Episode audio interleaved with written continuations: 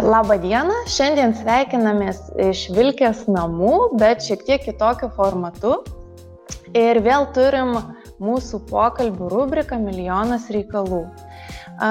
Šiandien tokia ilgai laukta ir ilgai derinta, brandinta tema apie vaisingumą ir nevaisingumą. Ir labai džiaugiuosi šiandieną turėdama savo pašnekovės ir a, įdomias moteris, kurios pasidalins tiek savo asmeninę patirtimį, tiek savo tam tikrų nueitų kelių šioje, šioje srityje. Tai laba diena gintarė. Sveiki.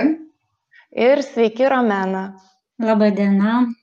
Tai pirmiausiai gal trumpai pristatysiu, Gintarė Jankauskenė yra žurnalistė ir knygos Kaip atgimsta viltis, kai atgimsta viltis autorė. Iš tikrųjų, tą knygą aš turiu pasidėjusi šalia ant staliuko, galima bus ją vėliau parodyti. Ir kita mano pašnekovė yra Romena, Romena psichoterapeutė, psichologė, taip, Romena, jeigu ne, pataisykit ir papildykit, kuri galės taip pat pasidalinti na, patirtimi, ką išgirsta, būdama arti porų, susidurančių būtent su, nenorėčiau gal sakyti problema, bet galbūt iššūkiu.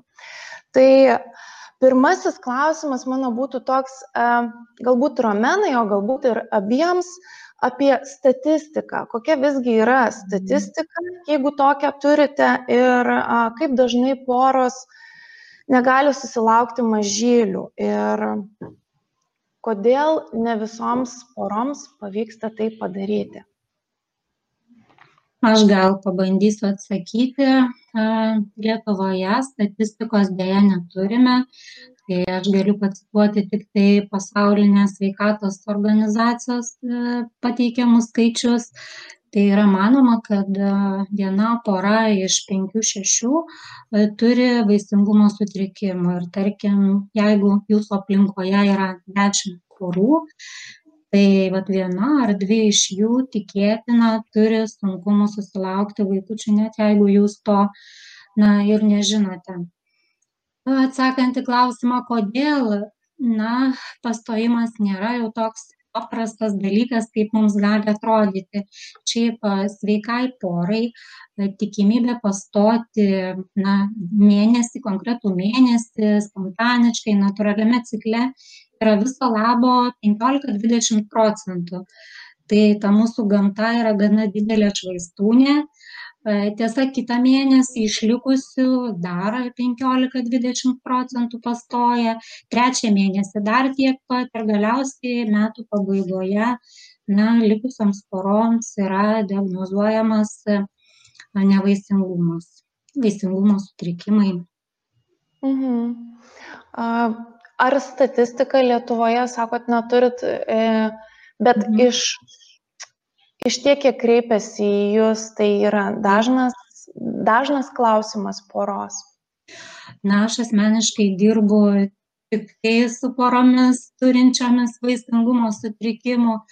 Tai mano pacientai tik tokie, man sunku labai palyginti, mhm. kaip bendrai yra, kokie skaičiai ir kokie srautai.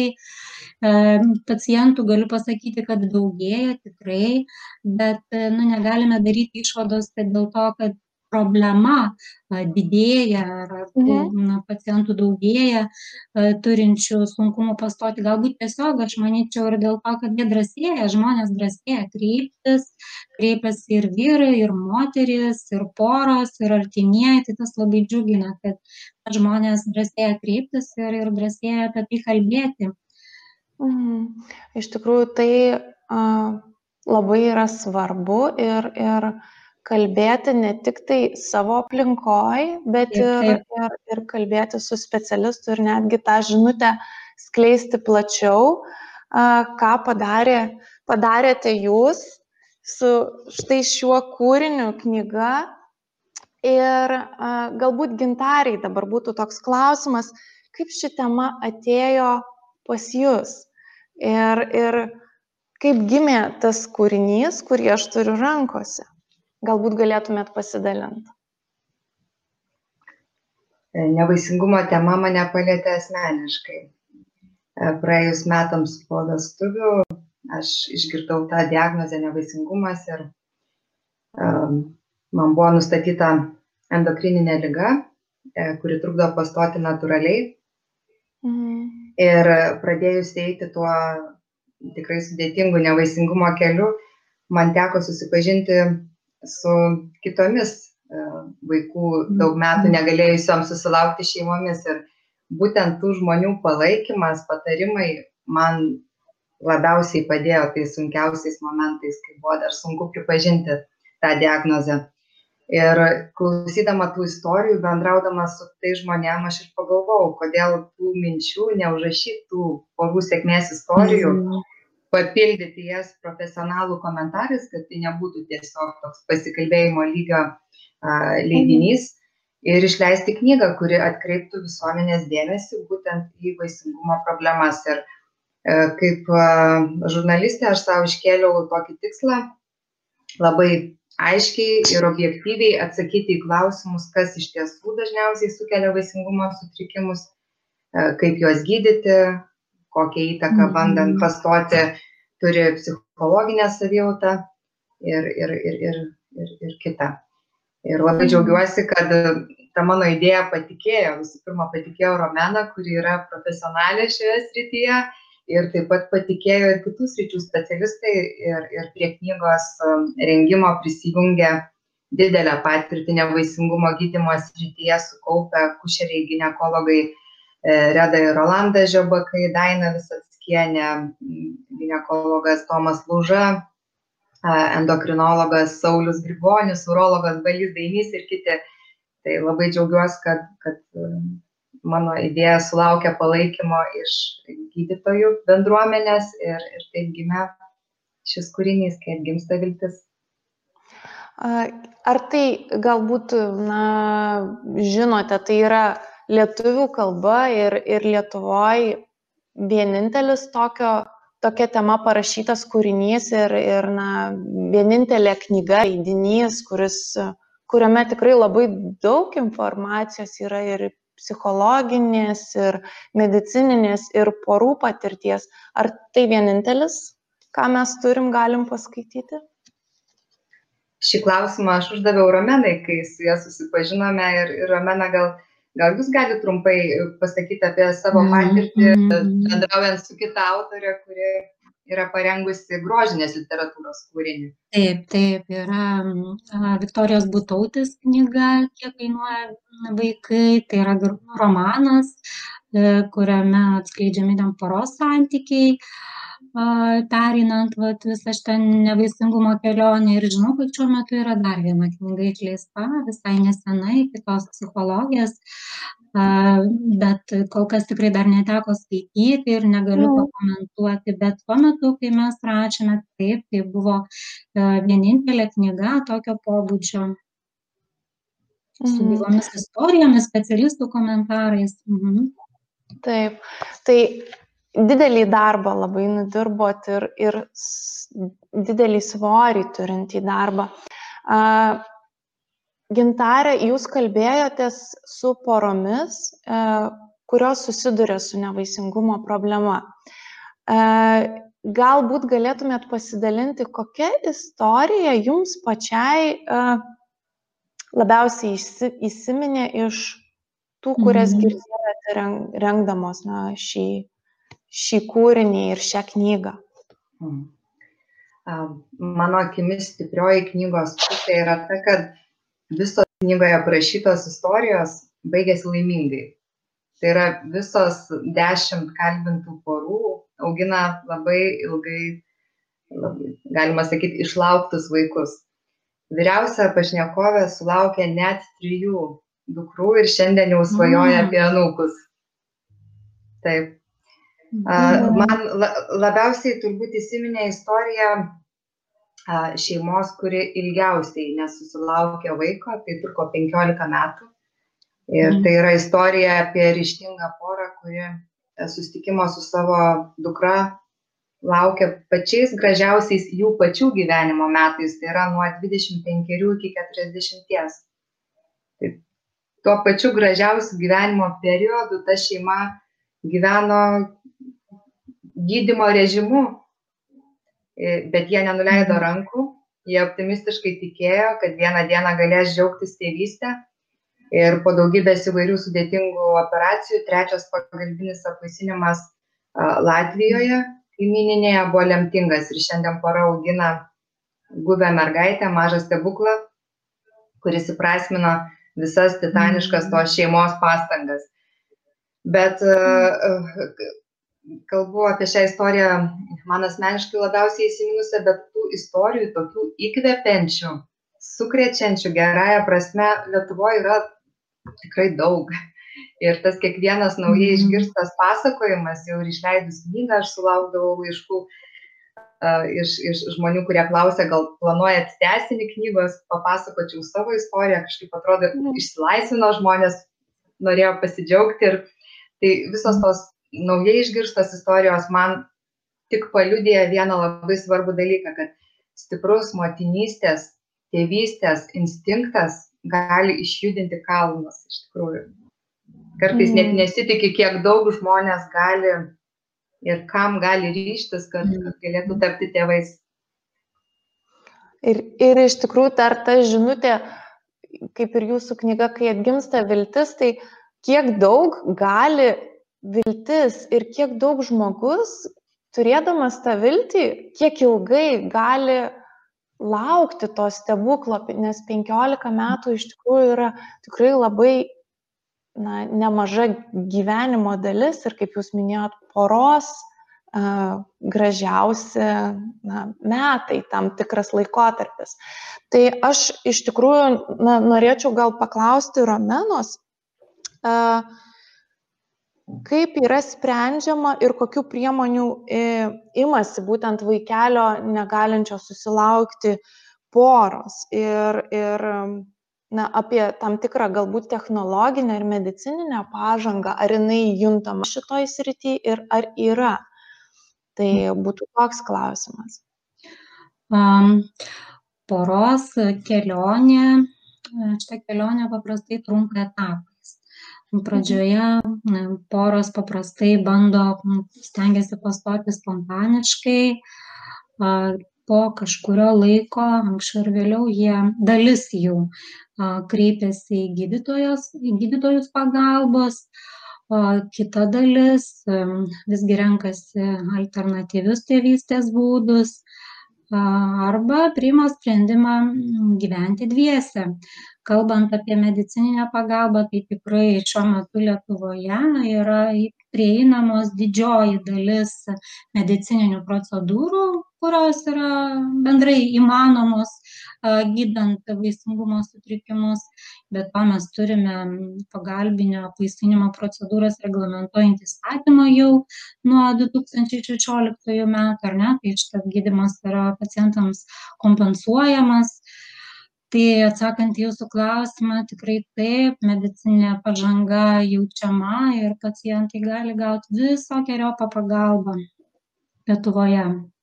Dar galbūt jums irgi toks sektų klausimas, bet matom, mhm. kad kompleksiškai įjungiama ir, ir psichologinė pagalbas, gal net aš įvardinčiau savipagalbą, nes poros irgi nusprendžia, na, pačios kreiptis į specialistą, turbūt konsultuotis, ateiti pas jūs, pagelbėti savo. Ir klausimas galbūt būtų toks, kaip negalėjimas susilaukti vaikelio yra susijęs su psichologiniais momentais ir, ir kokios psichologinės priežastys tai lemia. Mhm.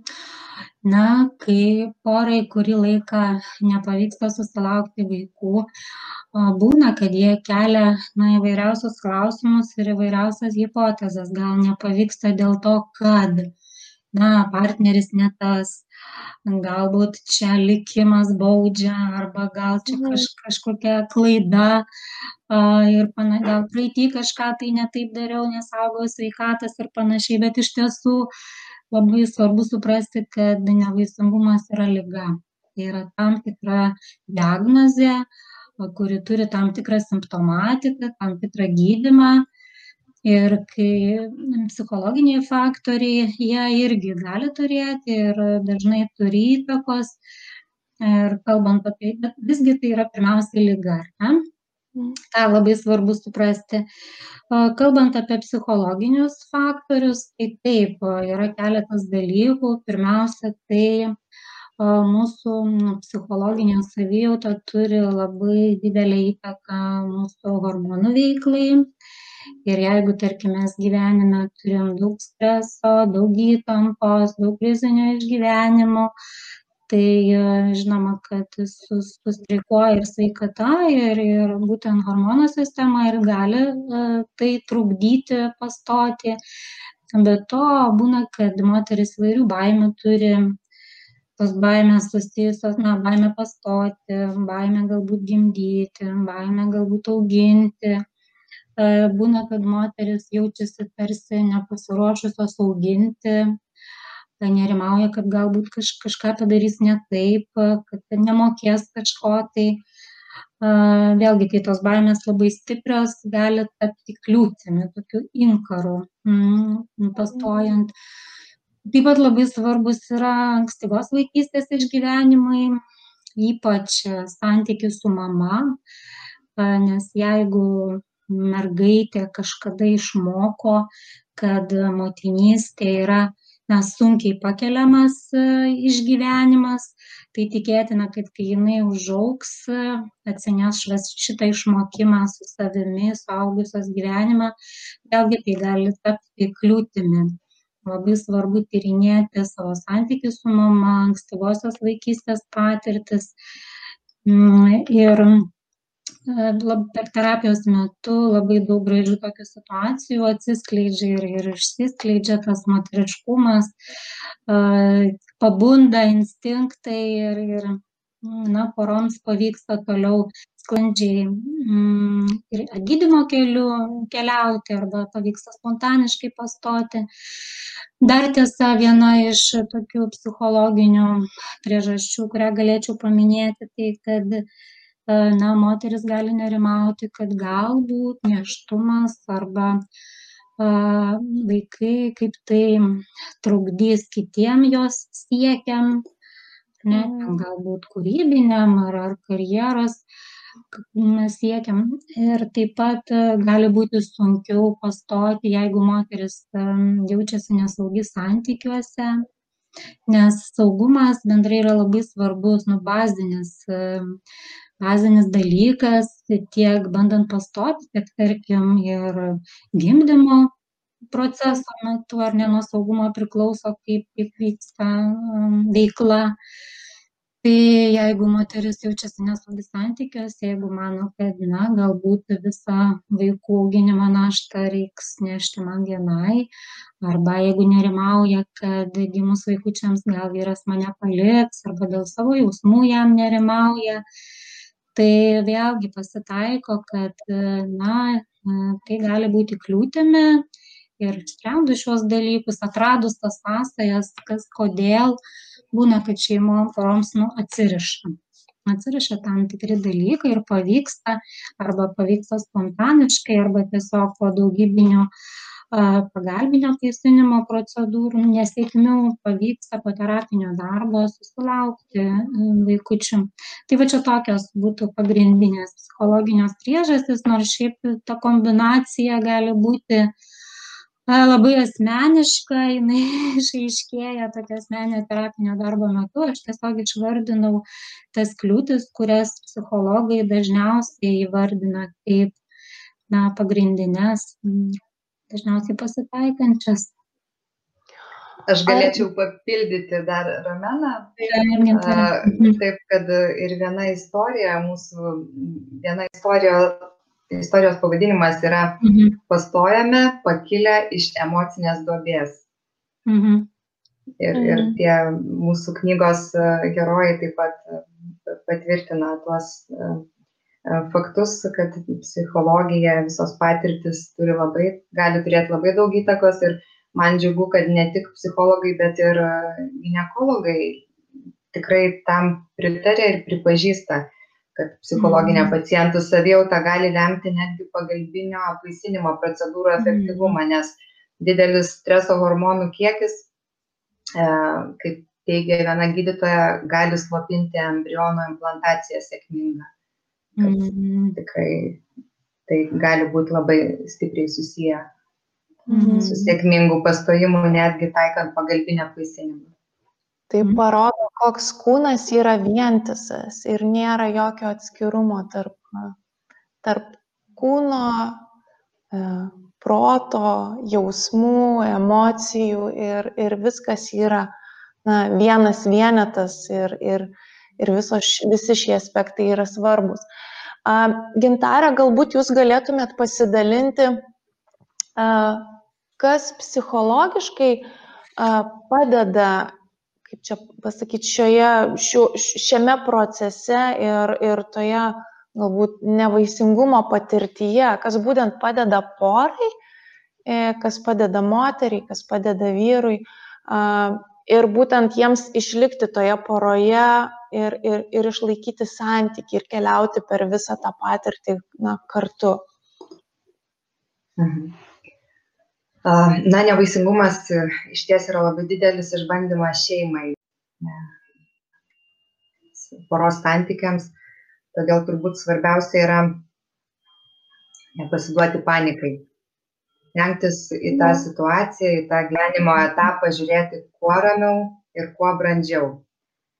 Ir labai svarbu ilgai nedėlsti, ieškoti medicinos specialistų pagalbos, o turbūt labiausiai paraginčiau drąsiai kreiptis į psichologą, psichoterapeutą.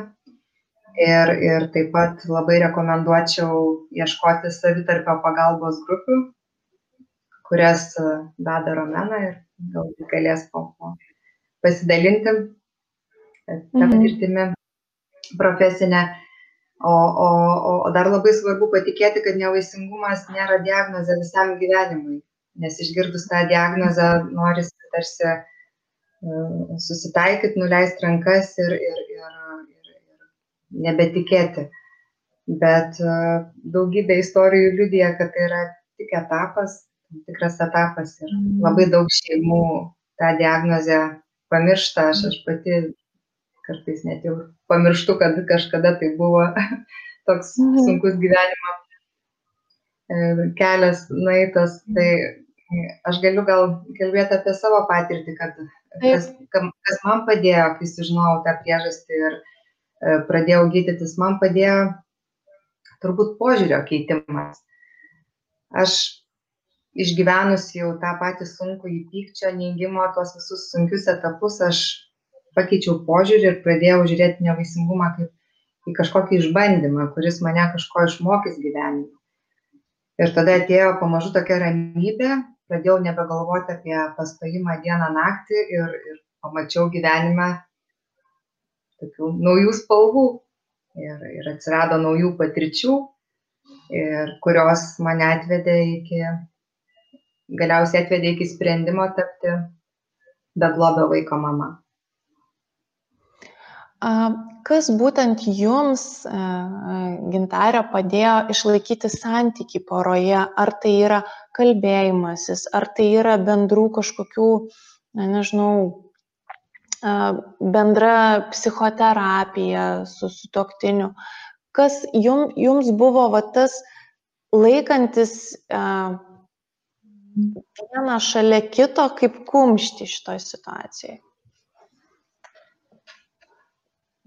manau, kad e, bet kokioj gyvenimo krizėje visų pirma stiprinti save, e, nes jeigu e, tu blogai jautiesi ir, ir, ir ten, tarkim, savo partnerį kažkur tempies už parankės į seminarus, terapijas ar, ar, ar prašai kartu žiūrėti kažką, jeigu tu bandai, tarkim, dėlioti va tokį -hmm kaip gydymo kažkokį metodą, tai nesuveiks. Mhm. Bent jau mano patirtis rodo, kad visų pirma reikia stiprinti save, ieškoti to, kas tau padeda sustiprėti psichologiškai, ar tai asmeninė terapija, ar... Galbūt tada Romenos paklausim dar, Kaip manote, kokią įtaką nevaisingumui daro stresas, aplinkos veiksniai ir gyvenimo būdas? Apie stresą šiek tiek užsiminėt, bet būtent Mhm. galbūt apie kitus veiksnius, kad tas, kas klausys mūsų, galėtų atkreipti Mhm. dėmesį šiek tiek ir, ir na, pažiūrėti į tai, kaip gyvena Mhm. ir kokia aplinka aplink juos yra. Mhm. Ai, Iš tiesų, na, apie klausimus turbūt apie aplinką, galbūt labiau gydytojams ar ne, ar, dietologams, aš galiu ko gero labiau pakomentuoti tik tai streso įtaką, ar ne, vaisingumui. Ir labai svarbu suprasti, kad stresas iš dalies yra labai natūrali mūsų kūno reakcija, mes kasdien jo patiriame kiekvieną valandą ir, ir e, tai mus motivuoja veikti, tai yra mūsų gyvenimo variklis, bet tam tikrų momentų jisai tampa žalingu. Tai reiškia, mes turime dirgiklį, stresorių, mes turim streso reakciją, mes išsprendžiam situaciją, uždarom streso ciklą ir jį paleidžiam. Tai toks turėtų būti streso įveikimo ratas, ciklas. A, Bėda yra tada, kada mes turim, neužbaigiam šitos situacijos. Turim vieną atvirą situaciją, tai yra turim dirgiklį, turim streso reakciją ir neturim galimybių užbaigti. Turim antrą tokią reakciją, turim trečią tokią reakciją ir jos kaupėsi mūsų gyvenime, ar ne? Arba vėlgi blogai yra tada, kai tų stresų turim labai daug. Vieną Mhm. išsprendėm, dar, dar vienas, trečias, ketvirtas, penktas. Ir tokiu atveju tuomet, na, mūsų organizmas nebetlaiko. A, Kalbant apie patį nevaisingumą, nepastojimą, tai jis yra, na, susidaro toks uždaras ratas. Stresas daro įtaką pastojimui, bet kartu ir pats nepastojimas yra labai stiprus stresorius. Ir tada dar labiau apsunkina pastojimą, ne, gaunasi uždaras ratas. Tai ką aš sakau, ką yra labai svarbu daryti, jeigu mums šiandien, na, nevaisingumo, nepastojimo stresoriaus nepavyksta šiai dienai ar ne, išspręsti, nepavyksta užbaigti šitos situacijos, tuomet labai svarbu peržiūrėti visas kitas savo gyvenimo sritis, kad bent jau kitų stresorių, kitokios įtampos mūsų gyvenime būtų kuo mažiau. Turėtų būti, kaip aš minėjau, saugus, ramus laikas pagal galimybės ar ne, kuo daugiau koncentracijos į save, kuo daugiau meilės savo, savęs lepinimo, atsipalaidavimo ir kitų dalykų. Žinau, žinau, kad tai lengva yra pasakyti, bet daug sunkiau padaryti. Na, bet tokia tiesiog kryptis e, visgi turėtų būti tokia. Mhm. Čia apie stresorius. Mhm. Mhm. A, kaip tada e, poros galbūt vertina, arba gal, Mhm. galbūt jūs kaip, a, kaip profesionalas, ką girdite iš porų, ar yra pakankama medicininė institucinė pagalba poroms, kurios na, susiduria su šita problema ir patenka į tą na, didelį streso Mhm. ratą, kad na, nepavyksta ką daryti, ar galiu sulaukti kažkokios pagalbos ne tik tai a, poroje ar, ar iš savo psichoterapeuto, bet ir mm, kažkokiu instituciniu lygmeniu. Kaip yra šitoj vietoj, galbūt galėtumėt na, pasidalinti? Na, šiuo metu iš tiesų džiugu, kad turime pagalbinio apvaisinimo įstatymą, kuris tikrai palengvina poroms, bent jau finansiškai palengvina čia naštą. Ir šiuo metu turime dvi valstybinės įstaigas, kurios e, teikia tokią pagalbą. Tai yra a, Vilniaus santarų klinikos ir Kaune. Taip pat turime ir privačių klinikų, tai tenai pacientai, kai kreipiasi, jiems reikia a, sumokėti skirtumą tarp įkainių ar net tarp valstybinių įkainių ir klinikos įkainių, bet iš esmės ta tokia medicininė pagalba tikrai, kaip minėjau, šiuo metu yra prieinama pacientams. Lietuvoje atliekama didžioji dalis procedūrų įmanomų. kalbant apie kitą pagalbą, apie, apie psichologinę ar apie kitą, iš tikrųjų, kai tenka domėtis, tenka skaityti įvairių straipsnių apie pagalbą kitose šalyse tokioms poroms, tokioms poroms, tai mane labai žavi kad ten vyksta darbas komandomis. Ta komanda sudaro psichologas, ne, ten akupunktūros specialistas, masažistas, jogos treneris arba sveikos gyvensenos treneris, dietologas ir panašiai. Tai mūsų šalyje dėja tokių komandų dar neturime. Mes vat specialistai stengiamės kažkaip bendradarbiauti bendrauti ieškome įvairių ryšių galimybių ir tada siunčiame savo pacientus na vieni pas kitus. Tai na komandų jeigu nėra tai tai mes patys stengiamės kažkaip tai žinoma kad pacientams būtų patogiau jei būtų galimybė gauti vienoje vietoje kompleksinę pagalbą iš iš visų specialistų Mhm. Tai kiek girdžiu, iš esmės tai yra a, psichologo ar, ar kito profesionalo susiduriančio būtent su, su šiuo klausimu a, atliepimas ir, ir jautrus sureagavimas, kur aš ga, dar galiu šią porą a, na, nukreipti ir kas jai dar galėtų padėti. Tai, tai turbūt va, tas jautrumas labai dažnai gelbėja ir, ir, ir iš to atsiranda tas bendradarbiavimas? Ačiū labai, stengiamės. Bet iš tiesų, kada pradėjau dirbti, tai tikrai labai mažai informacijos buvo Lietuvoje tą temą, tai teko daug skaityti ir tikrai, tarkim, paramos grupėse iš tiesų būna, kad stojam visos ir rodom ten kokį, rodau kokį ar masažą, ar dar kokį pratimą, tai tenka būti viskuo vienu metu, bet labai džiaugiuosi, kad, sakau, daugėja specialistų, kurie domisi šią temą, šią, šią sritimi ir pamažu mes tos ryšius ir, ir labai smagu, smagu, kad atrandu naujų žinių ir galiu, galiu nukreipti na, pacientus vienam ar kitam specialistui, konkrečiam. Mhm. A, Ramena, ar galėtume dar papasakoti šiek tiek apie savitarpio pagalbos grupės ir ar mhm. jose dalyvauja tik vyrai, ar, moteri, ar, ar, ar tik moteris, ar ir vyrai, ar poros, kaip vyksta darbas grupėse, na, kiek galite, žinoma, papasakoti mhm. ir, ir kas tiesiog gali jose dalyvauti. Šiuo metu aš asmeniškai tai turiu grupės moterims, Aha.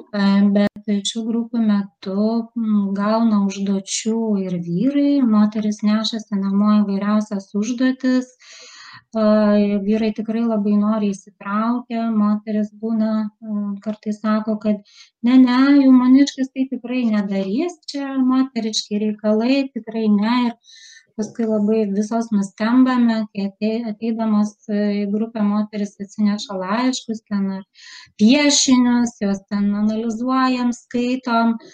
Tai nustebina, moka vyrai mus nustebinti, iš tikrųjų jie įsitraukia, iš tikrųjų jie daro ir iš tikrųjų jiems įdomu, net jeigu jie ne visada kalba ar atsiveria, galbūt palaiko ne taip, kaip mes tikimės, bet tikrai jie yra procese ir jiems tai svarbu. Tai, mm, bet mes kartu, grupės yra skirtos moteriams, bet tuo pačiu kartu su Vaisingumo asociacija mes turime paskaitų poroms. Maždaug kartą per mėnesį rengiame paskaitas, kai nebuvo karantino, jos būdavo tiesioginės gyvos paskaitos Vilniuje Dabar iš tiesų karantinas išmokė dirbti nuotoliniu būdu. Tai labai džiugu, kad na, nėra to blogo, taip sakant, tai pasiekėme poras ir kitose miestuose ir pasiekėme poras gyvenančias ne Lietuvoje. Tai va, iš šias paskaitas taip prisijungia jau poros. Nu, kaip pavyksta kartais ir moteris, vyrai, bet, na, yra kviečiamos poros dalyvauti paskaitose. Mhm. Ar, ar tos grupės vyksta gyvai tik tai Vilniuje, ar yra įsijungę ir, ir kiti miestai Lietuvoje? Aš žinokite, negaliu pakomentuoti, tikrai dėja, kažkaip mhm. tokios, va, kaip ir minėjau, trūksta tokio šiek tiek komandinio darbo, ne, nežinau, kiek girdėjau, lyg ir Kaune yra dar moterų pagalbos grupė, bet tikrai negaliu garantuoti ir tikslios informacijos pateikti negaliu. Taip kad, na, ta tokia pagalba Vilniuje kol kas, kitose miestuose, jeigu vyksta, tai labai tyliai. Mhm. Gintarės norėčiau paklausti irgi, ar, ar turėjote patirtį m, savitarpio pagalbos grupėse ir, ir ką tai duoda būtent moteriai arba porai dalyvaujančiai šiuose grupėse? Turbūt nustebinsiu savo atsakymu, bet aš savitarpio pagalbos grupėse, kurias organizuoja Romenas, dalyvavau kaip svečias. Vieną mhm. kartą viena pati pristatinėdama knygą, o antrąjį kartą jau su vyru ir su dukra. Bet mm.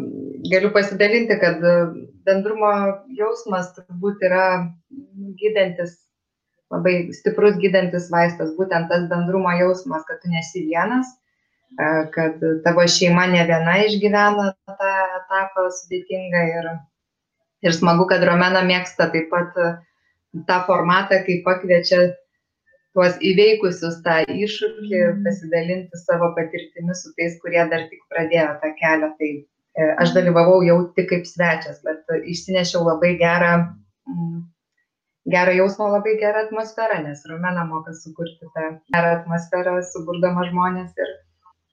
Mm. Tai jūs buvot svečias e, ir būt, būtent buvot ta atgimusi viltis tuo metu tiems, kurie dalyvavo, dalyvavo na, grupėje. Taip. Mhm. A, dažnai girdim iš tikrųjų iš, iš, iš porų, kurios nori sulaukti a, mhm. antro, trečio vaikelio, na, tokį irgi m, mm, pastebėjimą, kad ant antrojo na, neštumo arba mhm. antro, trečio vaikelio yra sudėtinga susilaukti ir būtų toks klausimas galbūt, kaip, kaip antrinis nevaisingumas, na, jisai išsivysto, galbūt taip mhm. atsiranda, taip įvardinčiau. Ir kodėl pirmagimio lengvai galėjusi susilaukti pora negali tapti tėvais mhm kartelė? Mhm. Aš atsakysiu turbūt iš tą klausimą, ar ne? Aš šiuo atveju svarstyčiau tris klausimus, nagrinėčiau tris temas. Pirmiausia, bėgant laikui, kad ir nedidelis laiko tarpas tarp vaikučių ar nebūtų, visgi bėgant laikui vyksta pokyčiai mūsų organizme didesni ar mažesni, bet jie vyksta. Ir jeigu pirmą vaikutį pavyko susilaukti spontaniškai ir labai greitai, nebūtinai antro pavyks taip greitai. Mm. Antra priežastis, antra, antra tema, kurią aš svarstyčiau, nagrinėčiau, tai yra patyrimą pirmo neštumo ir pirmo gimdymo metu. Kiek tai kiek sklandžiai tai vyko, galbūt buvo kokia tai trauma, trauminis patyrimas, galbūt buvo ypatingai sunku, skausminga ir fiziškai, ir psichologiškai, ir jeigu tai yra ne, neišgyventa iki galo, jeigu tas mano minėtas streso ratas ciklas neužbaigtas tą temą, tai mhm. gali būti, kad moteris baiminasi, nesąmoningai baiminasi žengti į tą kitą nėštumą, į, į pastojimą. Mm, vėlgi čia nesąmoningi procesai vyksta, aš taip kalbu, lyg viskas būtų labai aišku ir paprasta, nes moteris gali sakyti, kad aš noriu, aš labai laukiu, aš labai stengiuosi, bet nepavyksta. Tai mes turim tą tokį pasąmonę, turim, turim tą vidinę, turim kūną atminti, tai va šitie dalykai čia e, veikia, nes sąmoningai moteris gali būti, aš labai noriu, aš labai stengiuosi ir darau viską ir trečias tai trečias dalykas ką aš svarstyčiau ir nagrinėčiau tai visgi yra gyvenimo aplinkybės šiuo metu ne? Kiek aš esu pavargusi kiek aš turiu galimybės ilsėtis kiek aš sveikai gyvenu kaip aš maitinuosi ir panašiai, kiek aš įtampos ar ne patiriu, kiek tas vaikųčio auginimas man yra stresas, kiek aš pavargstu ir panašiai. Tai kiek tų stresorių bendrai šiuo metu yra mano gyvenime, tuo metu, kai aš bandau pastoti, planuoju antrą ar tai trečią neštumą. Mhm. Kaip trumpai. Mhm. Prieš porą dienų na, kalbėjome su, su viena kušerė, kalbėjome apie santyki poroje gimus vaikeliui mhm.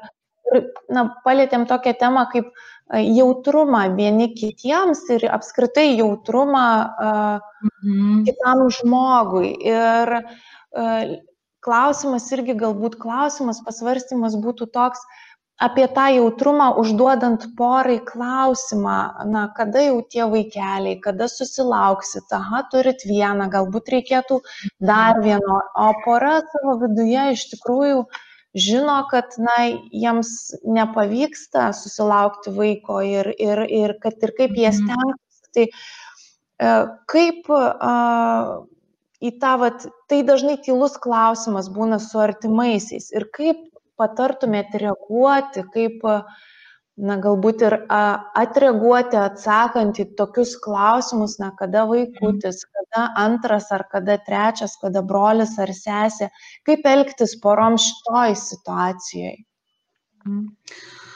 Na, aš manyčiau, kad labai svarbu atskirti klausinėtojus. Vieni mhm. yra tie, kurie tikrai domisi, jiems tikrai rūpi, gal jie nemoka, na, paguosti, galbūt netinkamai paguodžia ar netinkamai palaiko, bet iš esmės jiems rūpi. Ir yra kita kategorija klausinėtojų, kurie klausia dėl klausinėjimo. Jeigu ne vieną, tai kitą klausimą čia kaip amerikiečiai, kaip tu gyveni. Na, iš tikrųjų, kai užduoda šitą klausimą, jie nesitikė vienas iš kito, kad pradėsim pasakoti gyvenimo istorijas, ar ne? Tai čia irgi panašiai, tiesiog kažkokia tema pokalbį kaip laba diena. Tai tokius klausinėtojus turbūt na, reiktų, nežinau, ignoruoti pagal galimybės ar ne, nes e, kartais tyla yra pats geriausias atsakymas e, šito vietai. E, kitas svarbus dalykas, kad mus labai iš vėžių išmuša netikėtumas, kada mus netikėtai užklumpa su to klausimu. Tai aš labai linkiu poroms pasiruošti, keletą aptarti iš anksto, pasiruošti, ypač, tarkim, jeigu žinote, kad laukia koks tai ir šeimos susibūrimas ir ten bus daug smalsių dėdžių ir tetų, ar ne, ar koks vaikų gimtadienis ir visi klausinės, pasiruošti iš anksto apmastyti, pasitarti su vyru, gal kokią šmaikščią frazę ar ne, ar panašiai. Nu, čia pagal kiekvienam asmeniškai, kažkas šmaikščiai, kažkas tiesiai, ir tiesiog atsakyti taip, kaip tu jautiesi, taip, kaip norisi atsakyti, jokių būdų neprivalote teisintis, aiškintis ir atsakinėti į kiekvieną klausimą. Atsakyti svarbu tiek, kiek norite, tiek, kiek galite. Ir dar, manau, svarbu pasitarti tarpusavyje, kiek to atvirumo norisi, ne, nes nu, būna pasitaiko, kad susitinka kompanija ir moteris ten deda kalbos apie vyro sėklos kokybę, o vyras sėdi nepatogiai susigūžęs, labai svarbu suderinti su partneriu, ar ne, kiek norisi kalbėti, su kuo, kad būtumėt komanda. Mhm. Ir, ir sakydami apie tai, kas, kas vyksta kaip sekasi jums pastojant, kad būtumėt komanda.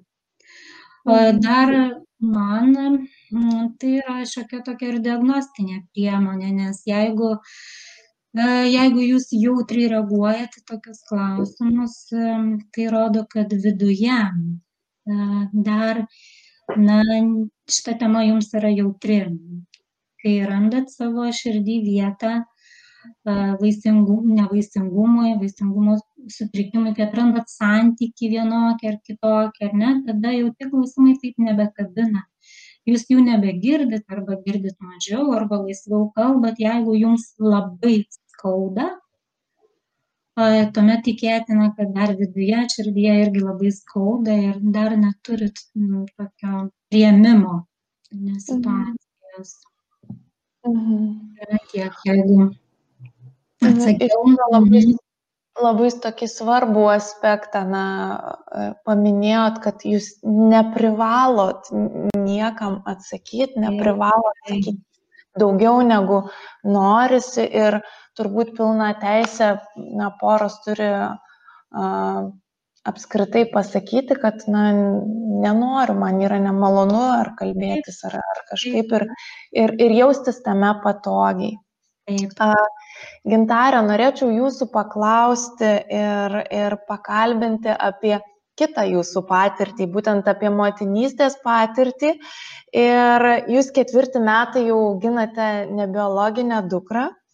Ir klausimas būtų, ar globa ir įvaikinimas e, palengvina nevaisingumo patirtį. Ir galbūt norėtumėt kažką dar daugiau pasidalinti apie jūsų išgyvenamą motinystę ir, mm, nežinau, na, kasdienybę su, su mažylė, kurią patirėt kartu su vyru? Taip, globa ir įvaikinimas yra iš ties taip pat reikalavo nemažai minčių, pokalbių, diskusijų. Tai nebuvo lengva apsispręsti, atsakomybė milžiniška. Bet tai prasmingas gyvenimo žingsnis, man turbūt vienas geriausių gyvenimo žingsnių. E, tačiau atsakant jūsų, jūsų klausimą, ar tai gali palengvinti nevaisingumą, tai labai noriu, manau, kad labai svarbu yra suprasti e, toms poroms, kurios šiuo metu nevaisingos ir, ir galbūt taip pat svarsto apie įvaikinimą. Labai svarbu suprasti, kad nevaisingumo globa ir įvaikinimas negali būti nevaisingumo patirtų psichologinių kančių kažkoks kaip gydymo metodas ar būdas, mhm. nes tas iš globos namų paimtas auginti vaikas, jis bus laimingas tik tada, jeigu jį augins emociškai brandi, sveika moteris, sveika šeima o jeigu tu dar nesi susitaikęs su nevaisingumu, esi emociškai palūžusi nevaisinga moteris, tu nesugebėsi atliepti to vaiko poreikių, nes jis yra taip pat sužeistas, emociškai jis yra paliktas. Todėl aš labai esu laiminga, kad a, mūsų šeima, a, mūsų, ne tik mūsų šeima, bet apskritai globėjų ir įtėvių mokymuose yra šeimos bus, būsimi globėjai įtėviai yra stebimi tiesiog pro padidinamą į stiklą ir, ir tu gauni tokių užduočių, kurias atlikdamas būna, kad atkrenta šeimos, jos persigalvoja, jos nebesiryšta auginti vaiką. Nes tu turi mhm. rašyti ir savo netekčių lentelę pildyti, tu turi rašyti laišką biologiniai vaiko motinai, patikindama ją, kad tu pasirūpinsi jos paliktų vaiku. E, visos tos užduotis tikrai labai, labai, labai daug e, gali abejonių iškelti, ar tu tikrai tam esi pasirengęs. E, bet manau, kad svarbiausia tų užduočių, tas svarbiausias tikslas tų visų užduočių yra, kad nevaisinga šeima įvertintų, ar jie patys yra išgyvenę savo mhm. netikti. To niekada taip kaip ir negimusio biologinio vaiko, kuris tai gali būti, kad ir niekad tu jo ir, ir neturėsi. Tik mhm. tada, jeigu tu suvoki, kad tu išgyvenai tą netekti, tada tu gali žengti kitą žingsnį, tapti beglobio vaiko tėvu. Bet e, tu, vai, tas vaikas pagydys be vaikystę, bet jis neišgydys nevaisingumo. Ir tai, tai būtina, būtina suvokti.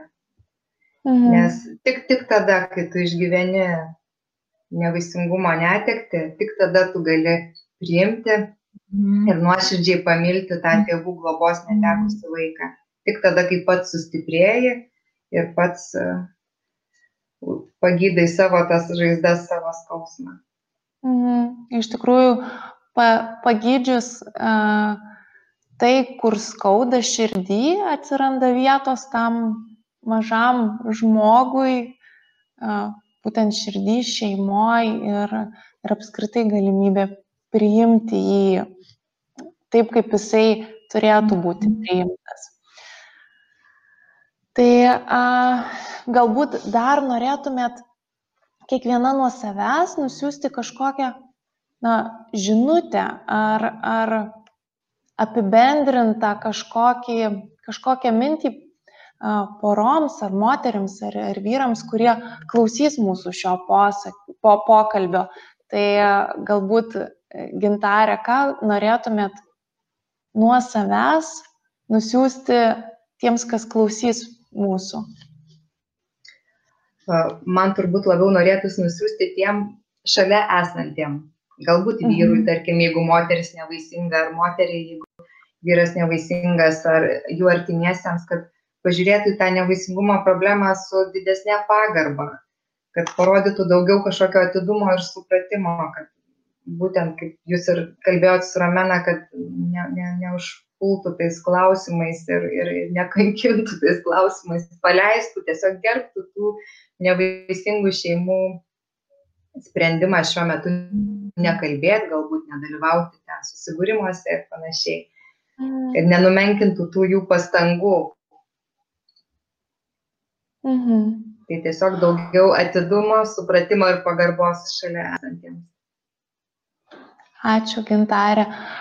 Romena, jūs kaip profesionalas ir, ir kaip na, žmogus esantis arti nevaisingumą išgyvenančių porų, kokia šiandienos žinutė būtų į, būtent tiems, kurie klausosi ir, ir galbūt ta problema ar, ar tas kelias yra visai šalia ir, ir juos paliečia. Ką norėtumėt jiems perduoti ir, ir ištransliuoti galbūt? Mm. Turbūt svarbiausia, ką norėčiau pasakyti, yra tai, kad e, nepaisant to, kad šiandien nepavyksta, nepaisant to, kad šiandien yra sunku, tai nereiškia, kad tai bus visada žinau kad mums yra sunku matyti numatyti ateitį vis tiek mes ją prognozuojam pagal tai kas yra šiandien ir ir atrodo kad kartais nebėra vilties bet noriu pasakyti kad didžioji dauguma porų tų, kurios siekia šio tikslo, tų, kurios stengiasi, jom vis tiek pavyksta susilaukti. Anksčiau ir vėliau, vienaip ar kitaip, tos poros tampa tėvais. Tai mhm. didžioji dalis visgi sakau, savo tikslo pasiekę, tiesiog nenuleiskite rankų, eikite savo keliu, siekit savo tikslo ir labai svarbu, kad nenustotumėt, nenustotumėt gyventi, kad neatiduotumėt viso savo gyvenimo nevaisingumui.